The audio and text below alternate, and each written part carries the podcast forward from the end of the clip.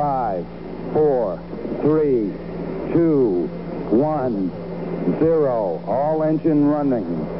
Liftoff.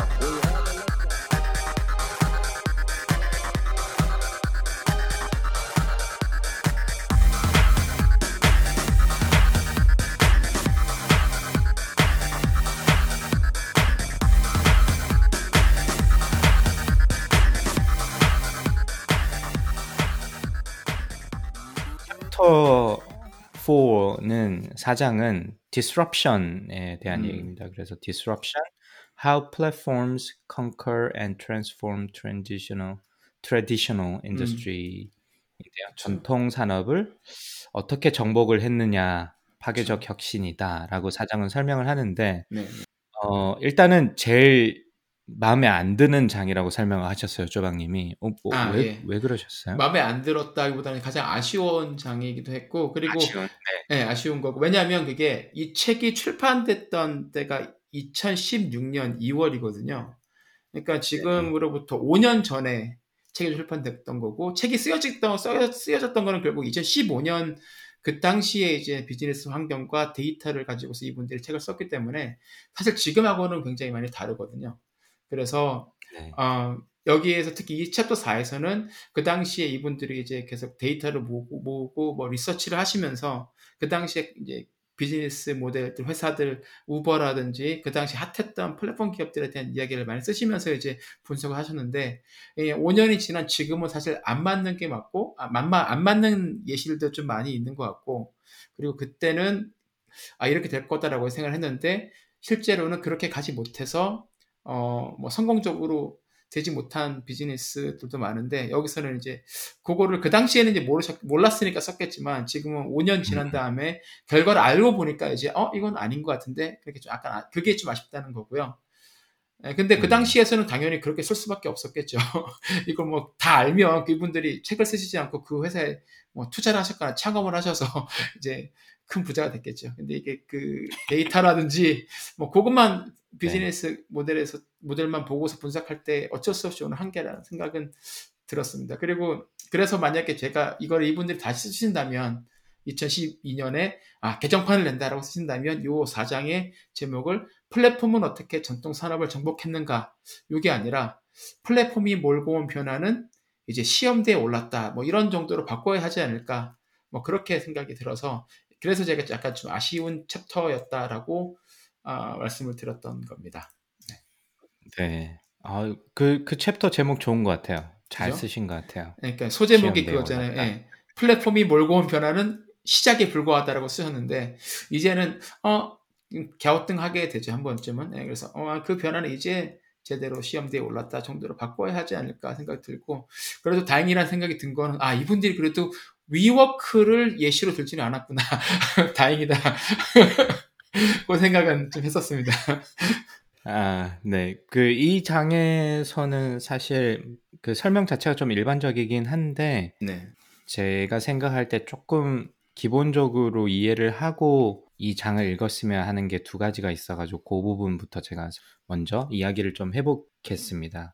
이게 저희가 디지털 플랫폼, 피- 플랫폼 자체는 예전부터 있다고 저희가 일장에서도 설명을, 어, 이야기를 좀 나눴었는데, 이 디지털이 되면서 이게 크게 확장이 됐잖아요. 그래서 이 디지털 기술 자체를 좀 저희가 이해를 하면 앞으로도 플랫폼뿐만이 아니라 왜 이렇게 사람들이 인터넷이 중요하다고 하고 왜 이렇게 디지털이라는 단어를 많이 쓰느냐 아, 라는 부분에서 좀 이해가 될 것 같아서 요거에 대해서 이야기를 먼저 좀 해보려고 하는데 원래 디지털 자체 그 전에 이제 아날로그라는 컨셉이 개념이 있었잖아요. 그래서 아날 음, 아마 그 쪼박님 혹시 믹, 믹스 테이프 같은 거 많이 만들어 보셨어요? 어릴 때? 중학교나 뭐 초등학교 때? 많이요 많이 만들지는 않았었어요. 강관님은 많이 저는. 음, 네.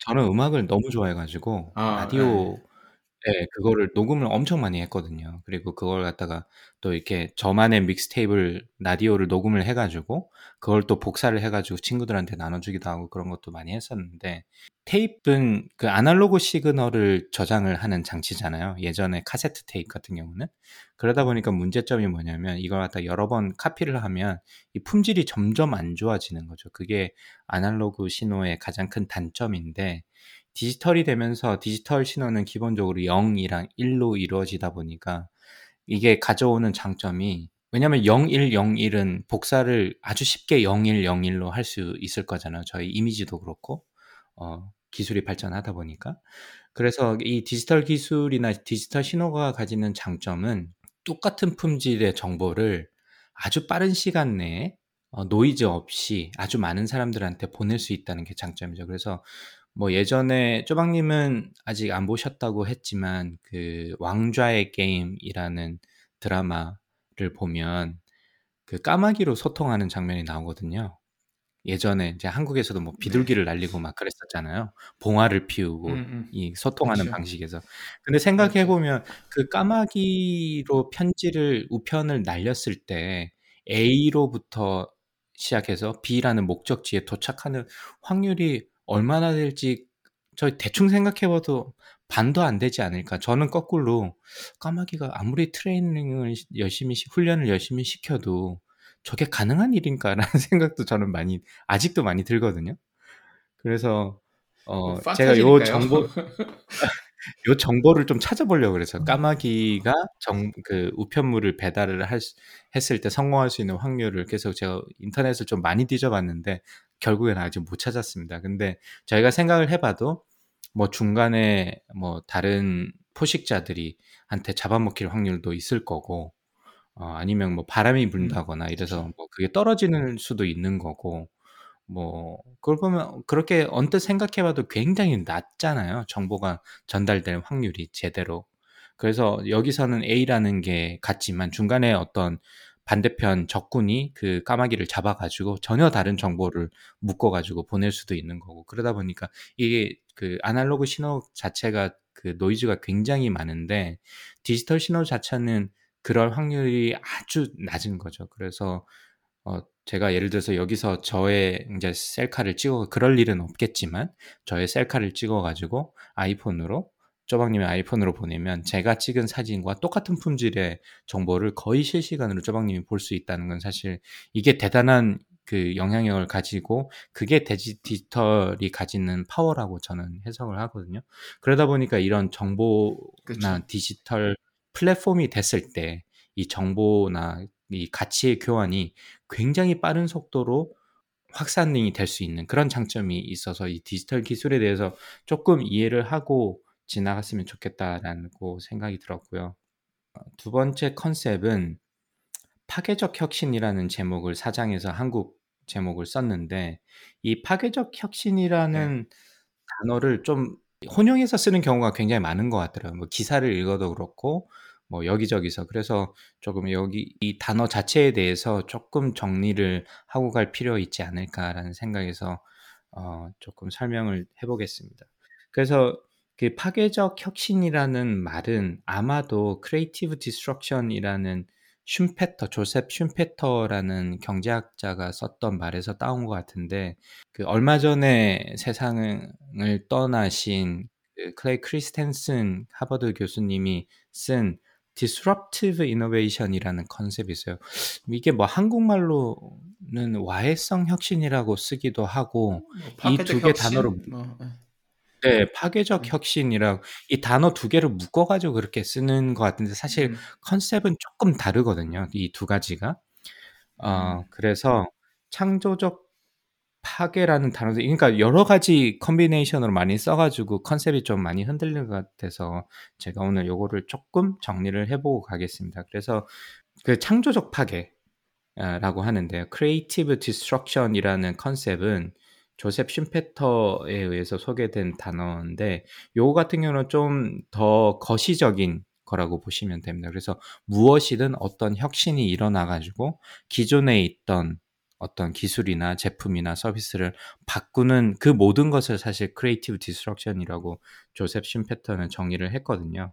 창조적 파괴 자체라는 컨셉은 대체하는 거에 방점이 있다고 이해하시면 쉬울 것 같습니다. 그래서 본인이 스스로 기존에 가지고 있는 제품에 을 더할 수 있는 아니면 파괴할 수 있는 제품을 냈다. 이것도 이 창조적 파괴의 카테고리 안에 들어갈 수 있는 건데 반해 클레이 크리스텐슨이 얘기한 disruptive innovation 같은 경우는 다른 기업이 어떤 지금 현재에서는 그 여러 가지 기술의 alternative 아, 대체 기술이 있을 텐데 지금은 별 볼 일 없는 조그마한 기술들이 굉장히 빠르게 성장을 해가지고 기존의 기업들이 어떤 새로운 기업들에 의해서 대체되는 그걸 갖다가 disruptive innovation이라고 설명을 하거든요. 그래서 클레이 크리스텐슨의 disruptive innovation은 이 조셉 슘페터의 창조적 파괴보다는 조금 더 작은 규모, 작은 어, 사이즈 범위의 어떤 컨셉이라고 보면 될 것 같습니다. 그래서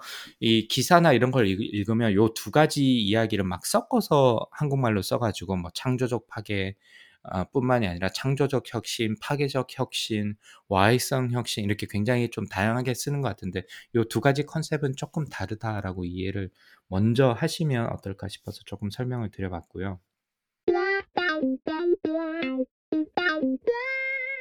이 책에서는 디지털 파괴, 디지털 파괴적 혁신의 단계를 설명을 합니다.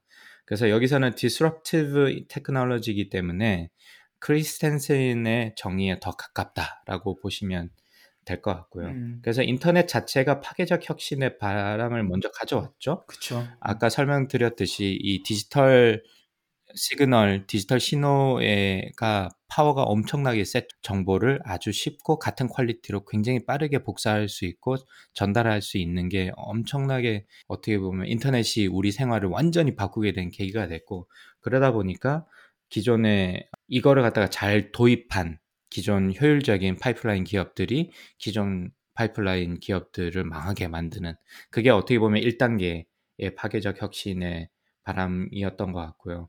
두 번째는 이제 플랫폼이 생겨나면서 어, 파이프라인을 잡아먹고 있다라고 설명을 합니다. 왜냐하면 플랫폼 같은 경우는 생산과 유통의 한계 수익과 한계 비용에 있어서 우위에 있는 거죠. 그래서 에어비앤비나 뭐 우버 같은 경우도 자기가 어떤 투자가 전혀 되지 않은 상태에서도 플랫폼을 잘 세팅을 하면 어, 소비자들한테 어, 숙박할 수 있는 방을 제공할 수도 있고 어, 본인이 그 자동차를 한 대로 소유하지 않음에도 불구하고 이 자동차나 택시 서비스를 원하는 사람 소비자들한테 어, 제공해 줄 수 있는 이게 어떻게 보면 플랫폼의 굉장히 큰 장점이잖아요. 이렇게 한계 비용이 없다고 보니까 기존의 파이프라인 같은 경우는 그 traditional 그러니까 전통적인 호텔 체인 같은 힐튼이나 뭐 메리엇이나 이런 것 같은 경우는 방을 더 제공하기 위해서는 호텔을 새로 지어야 되는 그 시간도 많이 걸리고 투자가 많이 필요한데 에어비앤비 같은 경우는 그럴 필요가 거의 없으니까 이게 어, 플랫폼 기업들이 기존 파이프라인 기업들에 비해서 굉장히 큰 장점을 가지고 있고 그런 의미에서 플랫폼이 파이프라인을 어, 집어삼키고 있다라고 설명을 하고 있습니다.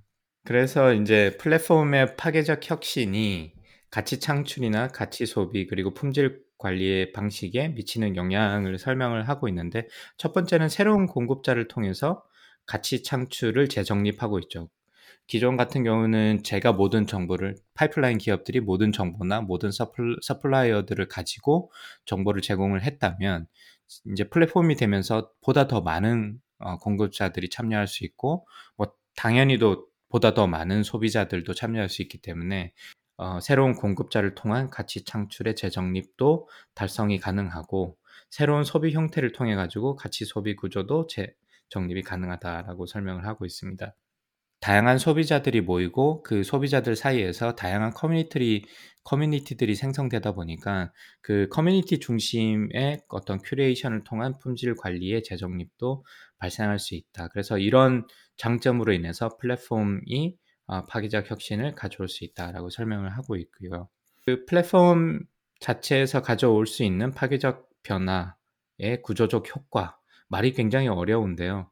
그 어떻게 이 플랫폼 비즈니스가 파괴적 혁신을 가져올 수 있느냐를 좀 더 디테일하게 설명을 하고 있습니다. 첫 번째는 자산의 분리 de-linking assets from the value라고 설명을 하고 있는데 이게 기존 같은 경우는 기존 뭐 아까 전통 호텔 체인을 설명을 하면 힐튼 같은 경우는 본인들이 어떤 뭐 A라는 지역, B라는 지역, C라는 지역에 호텔을 세워가지고 본인들이 소유를 함으로 해가지고 그 가치를 생성을 했었잖아요. 그리고 그걸 바탕으로 해서 소비자들한테 가치를 전달을 했었는데 이런 플랫폼 기업 같은 경우는 그 가치를 잘라냄으로써 그래서 아까 에어비앤비 같은 경우는 본인들이 하나 하나도 빌딩이나 프로퍼티를 가지고 있지 않음에도 불구하고 그게 오히려 장점이 될 수 있는 어, 그런 상황을 설명을 하고 있는 것 같고 지금 같은 경우는 그 중간 역할을 에어비앤비가 많이 하고 있고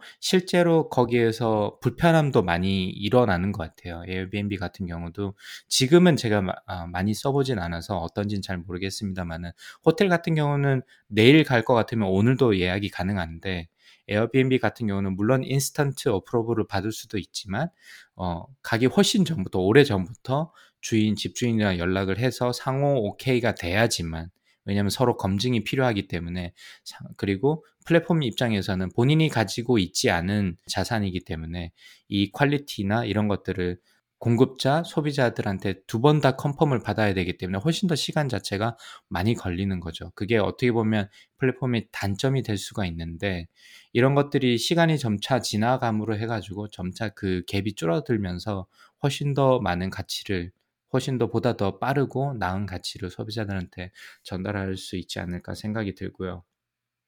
그런 의미에서 아직까지는 어, 만들어지지 제공되고 있지 않지만 테슬라가 로봇 택시를 이야기를 했을 때 뭐 거라지의 대부분 차들은 거라지에서 대부분 시간을 많이 보내는데 제가 실제로 필요한 차가 필요한 시간은 하루에 뭐 따져봤자 뭐 한 시간도 안 되는 경우가 대부분이잖아요. 저희가 일반적으로 통근하는 경우에는 그 시간을 잘 활용할 수 있으면 너무나 좋겠는 거죠. 그런 의미에서 로보택시가 아주 훌륭할 수 있는데 물론 아직까지 기술적으로 넘어야 될 허들은 많습니다만은 어, 개념상으로는 아주 훌륭할 훌륭한 방법이 될 수도 있는 거고 그런 의미에서 이 자산의 분리가 굉장히 중요할 수 있다라고 설명을 하고요. 두 번째 가지는 장점은 그 재중개화라고 하는데 조방님이 어, 2장에서 설명을 해주셨는데 이 진로우나 이런 부동산 업체 같은 경우는 기존에 예전 같은 경우는 인터넷이 등장으로 해서 아예 이 중개화 자체가 없, 없고 생산자와 소비자가 직접적으로 만날 수 있을 거라고 생각을 했는데 그쵸. 오히려 네. 질로우 같이 보다 나은 큐레이션 서비스를 어, 제공함으로써 레드핀이나 질로우 같이 보다 나은 큐레이션 서비스를 제공할 수 있는 알고리즘을 가진 업체들이 등장함으로 해가지고 기존 부동산과는 보다 더 차별화된 그런 어떤 새로운 중개할 수 있는 서비스가 생기는 거고 업체가 생기게 되는 거죠. 그게 플랫폼의 장점이 될 수가 있는 거고요. 뭐 스포티파이도 마찬가지겠죠. 음악을 기존에 어, 제가 A, B나 어떤 테이프나 CD를 사야지만 들을 수 있었던 거를 훨씬 더 다양한 음악을 curation을 통해 가지고 접할 수 있게 되는 게 어떻게 보면 재중계화의 예가 아, 될 수가 있는 거고 한국에서 뭐 브런치 같은 어떤 출판 업계 굉장히 전통 산업이고 보수적이라고 할 수 있는 출판 업계도 브런치 같은 플랫폼을 통해 가지고 재중계화되고 어, 컨텐츠 크리에이터들과 출판사들을 연결시켜주는 그런 역할을 하는 걸 보면 이 재중개화가 원래는 인터넷의 등장으로 아예 필요가 없을 거라고 생각을 했지만 오히려 그게 하나의 튼튼한 서비스를 할 수 있는 영역으로 자리를 잡아버리게 아, 되었습니다. 플랫폼이 비즈니스가 가지는 또 다른 구조적 변화가 될 수 있겠고요.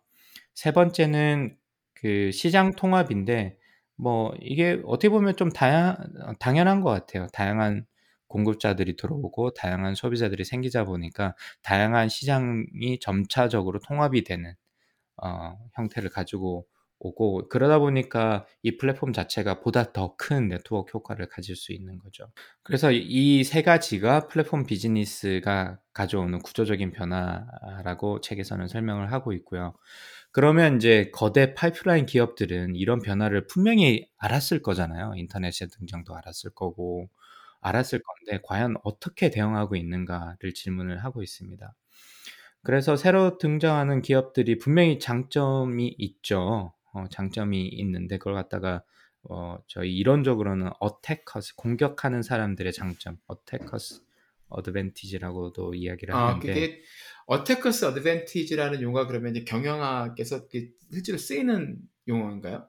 first mover advantage처럼 이 어, attacker's advantage가 있다고 설명을 하거든요.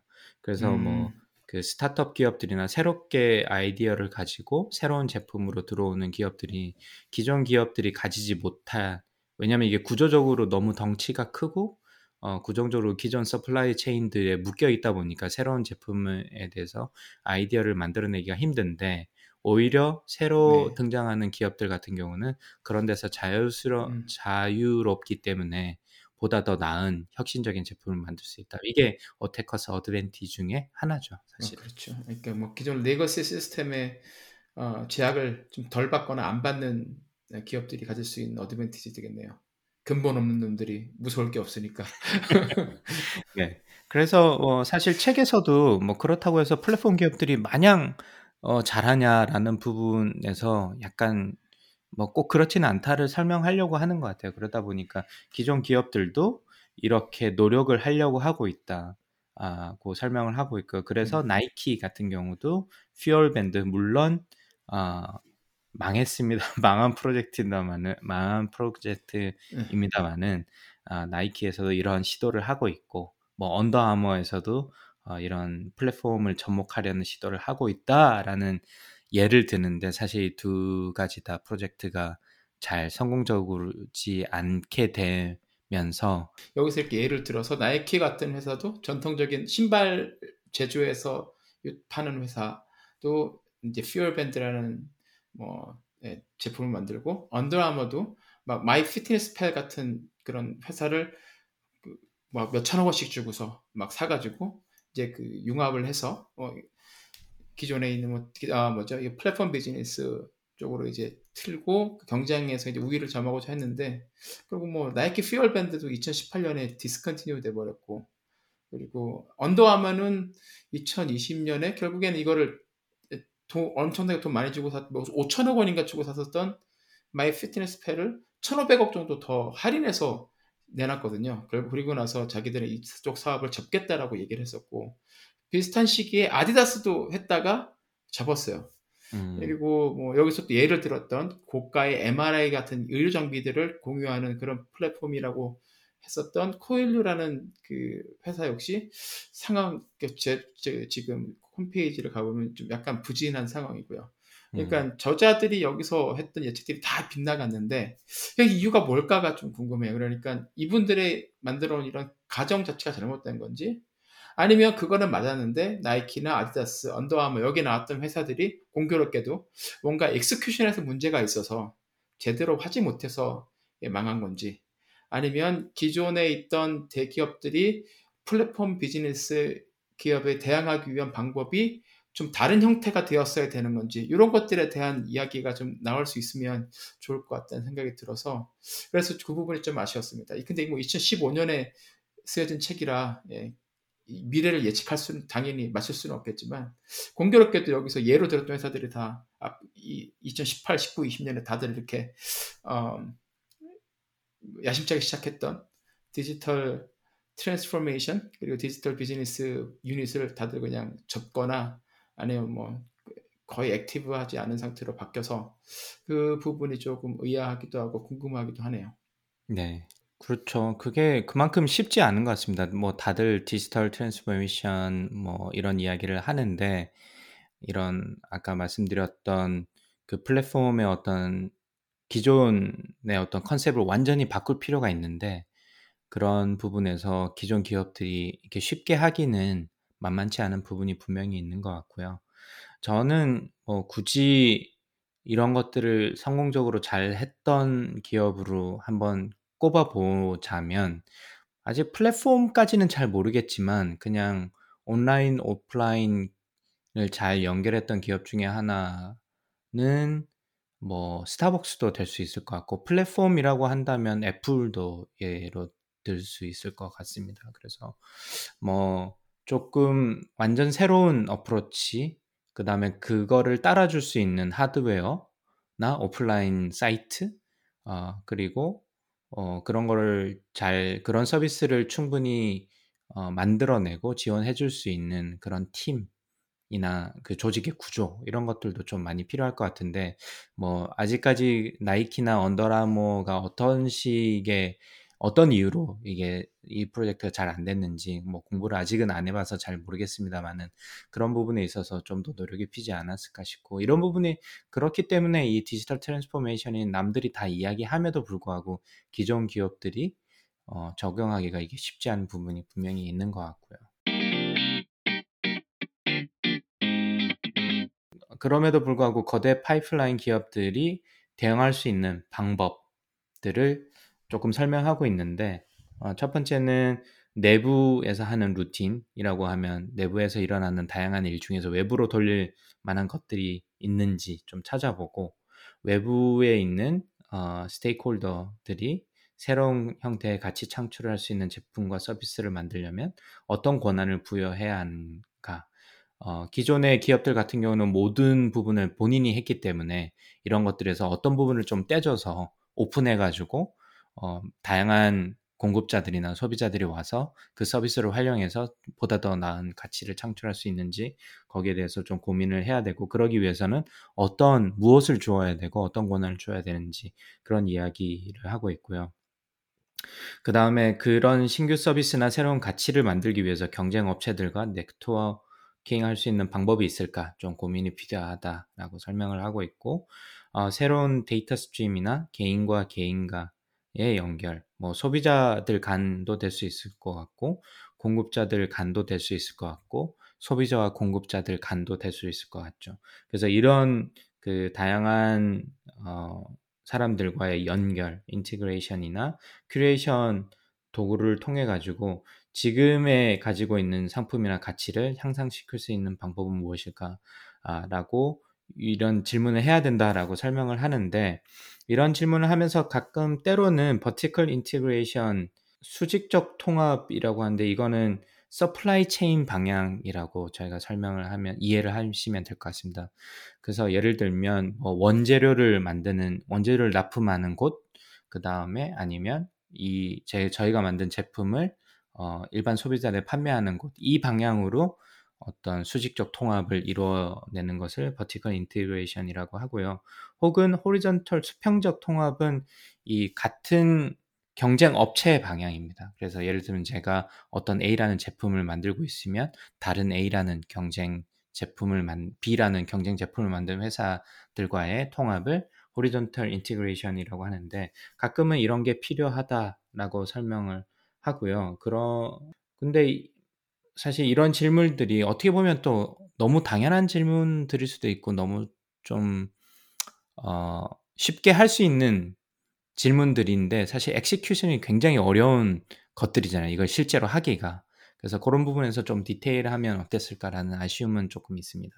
네, 이거 저도 여기가 이 부분이 조금 아쉬웠습니다. 이게 너무 당연한 말인데 어, 구체적으로 어떻게 해야 되는지에 대해서 조금 더 좀 insight를 이 공유를 해주셨으면 훨씬 더 재밌고 유익했을 것 같은데 뭐 당연히 vertical integration이나 horizontal integration을 필요할 때 적절히 하는 것이 중요하긴 한데 이거는 너무 당연한 말인 것 같아서 어, 뭐 중요하죠. 근데 이제 어떻게 해야 되고 그때 뭐 중요하게 봐야 되는 포인트가 무엇인지 아니면 뭐 저자분들이 연구를 통해서 아 잘 성공적으로 해, 잘 성공적으로 됐었던 vertical integration 경우에는 이런 것들이 굉장히 중요했던 것 같고 아니면 horizontal integration은 이럴 때 해야 되고 이런 부분에 대해 이런 뭐 어떤 부분들을 중점을 둬서 거기에 이제 포커스를 맞춘 기업들은 horizontal integration을 통해서 제대로 transformation을 이뤘더라라고 이렇게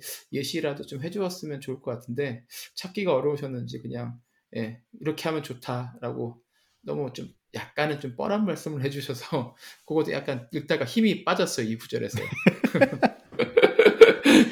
그러니까 너무 많은 거 바라는 게 아닌데 바라는 네. 거 아닌가 싶기는 한데 그래도 네. 예, 좀 insight 조금만 더 예, 양념처럼 넣어주셨으면 좋지 않았을까 뭐 그런 생각이 들었습니다. 네, 이 디테일한 playbook은 아마 다른 분들이 어, 네. 이걸 보고 아쉬움을 느끼고 다른 분들이 해주기를 바라는 바, 마음으로 이렇게 좀 일부러 하시지 않았을까 싶기도 하고요. 아, 역시 그 대가들의 빅 대가들의 빅픽처군요. 네, 그래서 뭐 간단하게 뭐 요 이야기를 좀 순서대로 좀 정리를 생각을 해보면, 음, 음. 먼저 그 아까 말씀드렸죠 저희가 이제 뭐 A라는 전통 산업으로 생각을 해보세요. 이제 본인이 그 전통 산업에 속해 있는 어떤 회사를 다니고 있는데 그 많은 절차들 중에서 외부로 연결할 수 있, 는 부분이 있는지 그거에 대해서 좀 고민을 해보고 그런 것들이 너무 또 당연하지는 않은 부분에서 만들어질 수도 있으니까 거기에 대해서 너무 어, 아, 이 부분은 뭐 괜찮다.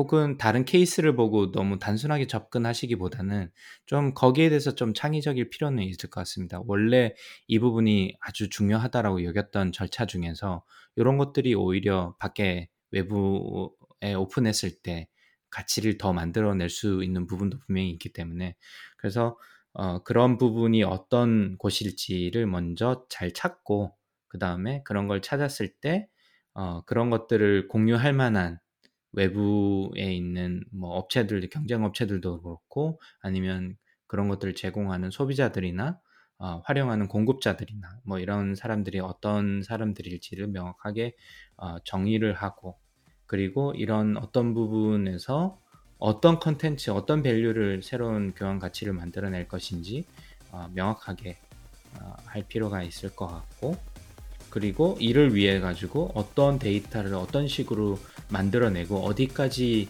수집을 하고 어디까지는 외부에 오픈을 할 것인지 이런 것들에 대한 고민이 좀 필요하지 않나 그래서 순서적으로 정리를 해보려면 이 정도로 정리해 볼 수 있을 것 같고요. Man,